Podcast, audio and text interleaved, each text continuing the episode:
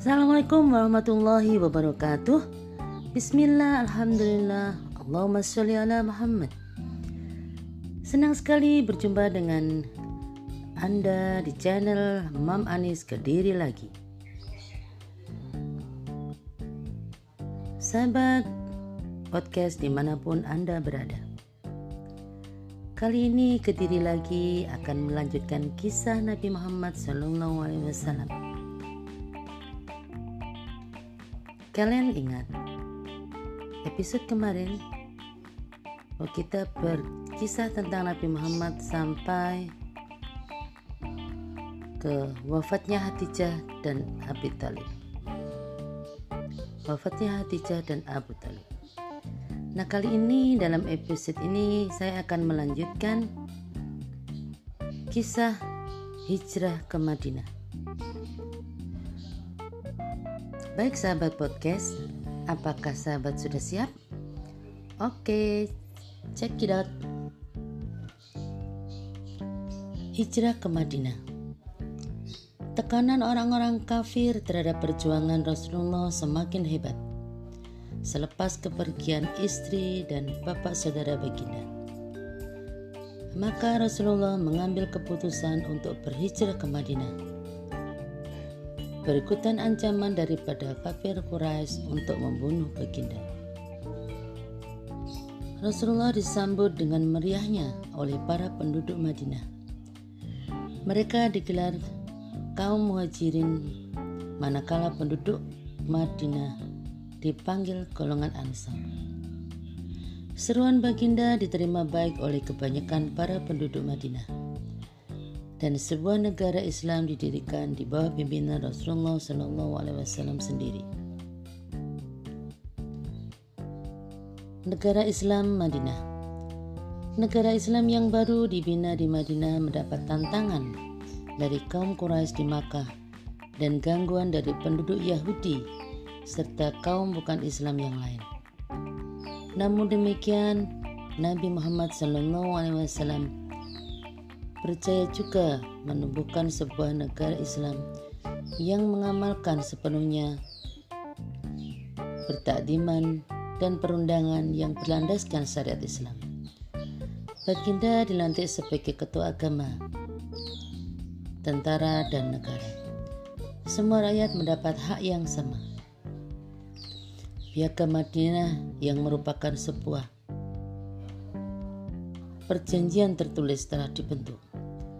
Piagam ini mengandung beberapa pasal yang melibatkan hubungan antara semua rakyat, termasuk kaum bukan Islam, dan merangkumi aspek politik, sosial, agama, ekonomi, dan ketentaraan.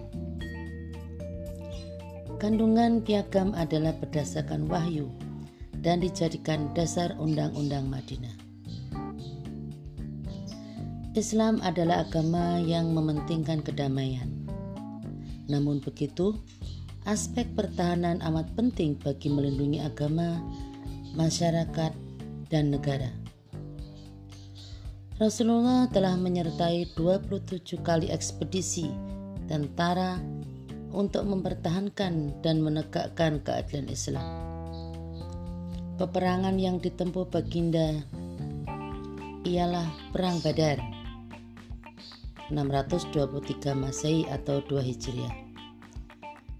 Perang Uhud 624 Masehi atau 3 Hijriah.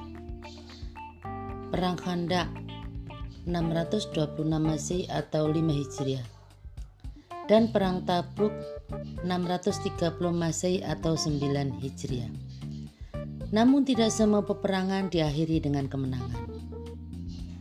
Pada tahun 625 Masehi atau 4 Hijrah, Perjanjian Hudaybiyah telah dimeterai antara penduduk Islam Madinah dan kaum musyrikin Makkah.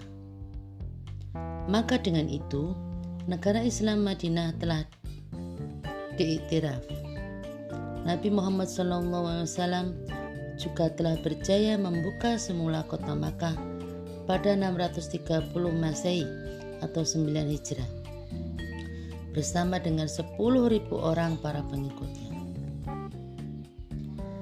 Perang terakhir yang disertai oleh Rasulullah ialah Perang Tabuk dan Baginda dan pengikutnya berjaya mendapat kemenangan.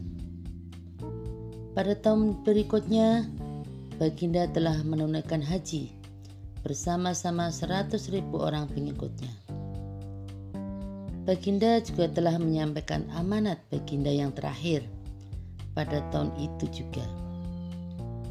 Sabda Baginda yang bermaksud, "Wahai sekalian manusia, ketahuilah bahwa Tuhan kamu Maha Esa, dan kamu semua adalah daripada satu keturunan, yaitu keturunan Nabi Adam alaihissalam. Semulia-mulia manusia di antara kamu di sisi Allah Subhanahu wa taala ialah orang yang paling bertakwa. Aku telah tinggalkan kepada kamu dua perkara, dan kamu tidak akan sesat selama-lamanya, selagi kamu berpegang teguh dengan dua perkara itu, yaitu Kitab Al-Quran dan Sunnah Rasulullah. Sahabat podcast, tidak lama setelah itu, Baginda wafat wafatnya Nabi Muhammad SAW. Baginda telah wafat pada bulan Juni tahun 632 Masehi atau 12 Rabiul Awal tahun 11 Hijrah. Baginda wafat setelah selesai melaksanakan tugasnya sebagai rasul dan pemimpin negara. Baginda percaya membawa manusia ke jalan yang benar dan menjadi seorang pemimpin yang bertanggung jawab, berilmu, dan berkebolehan. Rasulullah adalah contoh terbaik bagi semua manusia sepanjang zaman. Nah, sahabat-sahabat semua, itulah kisah Nabi Muhammad SAW dari lahir sampai wafat. Semoga menjadi inspirasi hidup atau pepeling khususnya bagi kita semua yang menjadi hambanya, dan umumnya bagi manusia yang mengetahui kisah hidupnya. Oke sahabat podcast, selanjutnya nanti kita akan dengarkan juga kisah tentang Nabi Musa, kisah Nabi Ibrahim, dan kisah Nabi Isa dan kisah Nabi Muhammad. Demikian episode kali ini. Semoga bermanfaat. Jangan lupa kirimkan pesan di anismusika.facebook.com. Saya tunggu pesannya ya. Oke, okay, thanks for listening. Sampai jumpa di episode berikutnya. Wassalamualaikum warahmatullahi wabarakatuh.